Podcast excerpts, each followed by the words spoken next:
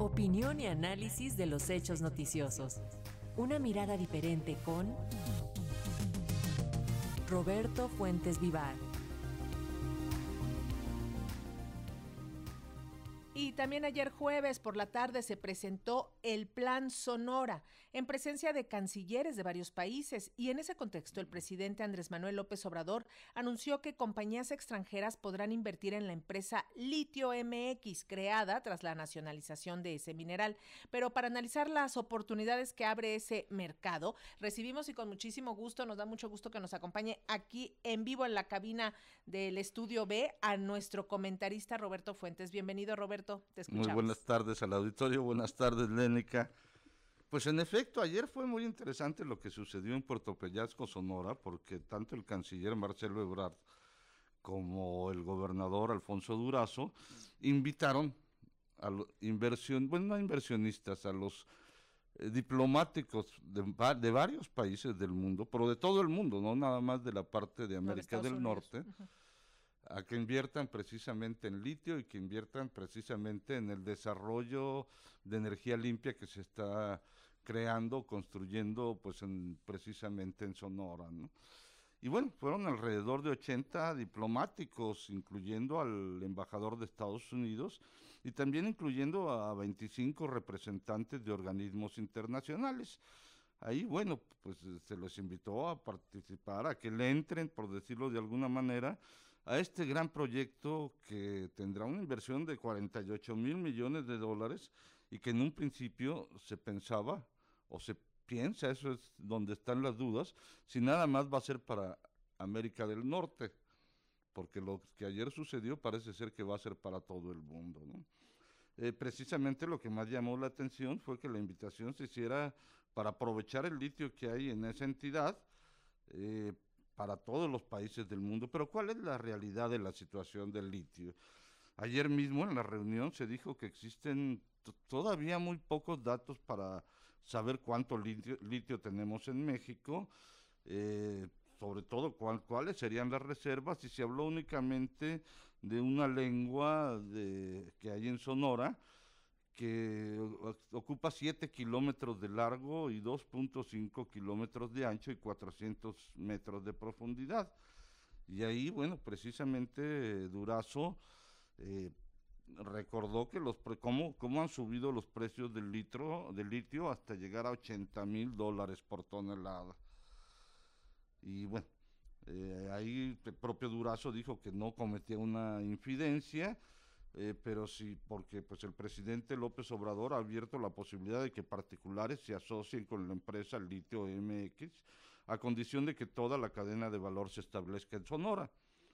Pero y aquí es interesante porque la semana pasada el propio presidente mencionaba que aún estaba apenas en negociaciones con el, contrato, con el contrato con la empresa Gangfeng Lithium, la, China, la que tiene Bacanora, este, el proyecto de Bacanora, que apenas estaba en negociaciones para saber cuál iba a ser y cómo iba a quedar esa concesión, ¿no?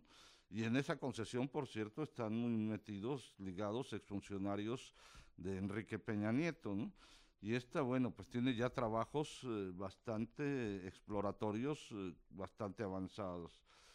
Eh, pues se sabe que también que para la explotación del litio se está trabajando la Secretaría de Economía, la Secretaría de Energía, la Secretaría de Hacienda, la Secretaría de Relaciones Exteriores y el CONACYT, todos ellos como parte más que del litio específicamente de todo lo que es el desarrollo tecnológico del Plan Sonora. Y bueno, hace una semana pues, decía el presidente que el próximo día 19 de febrero va a ser clave precisamente para conocer todo lo, que, respecta al litio, pues ese día se van a dar a conocer las primeras concesiones eh, a la empresa estatal eh, para que se explote ya, este, el litio en México. Y bueno, pues esta empresa estatal, Litio MX, que fue creada el pasado 22 de agosto, eh, pues ahora tiene una parte importante de, de, todo lo que es este plan Sonora. Pero ¿qué significa este plan Sonora en general? Primero, es una parte importante de lo que se ha dado en llamar nearshoring, que no es otra cosa más que acercar, o sea, sacar las empresas de países lejanos para traerlos a países cercanos. Y ahí estamos viendo cosas muy interesantes, porque, por ejemplo, ayer BMW anunciaba precisamente que gracias al nearshoring va a poner una planta en San Luis Potosí. Eh, ayer hablaba también la, la, presidenta mundial del Banco Santander, Ana Botín, de la importancia de que México es, estratégica que tiene México.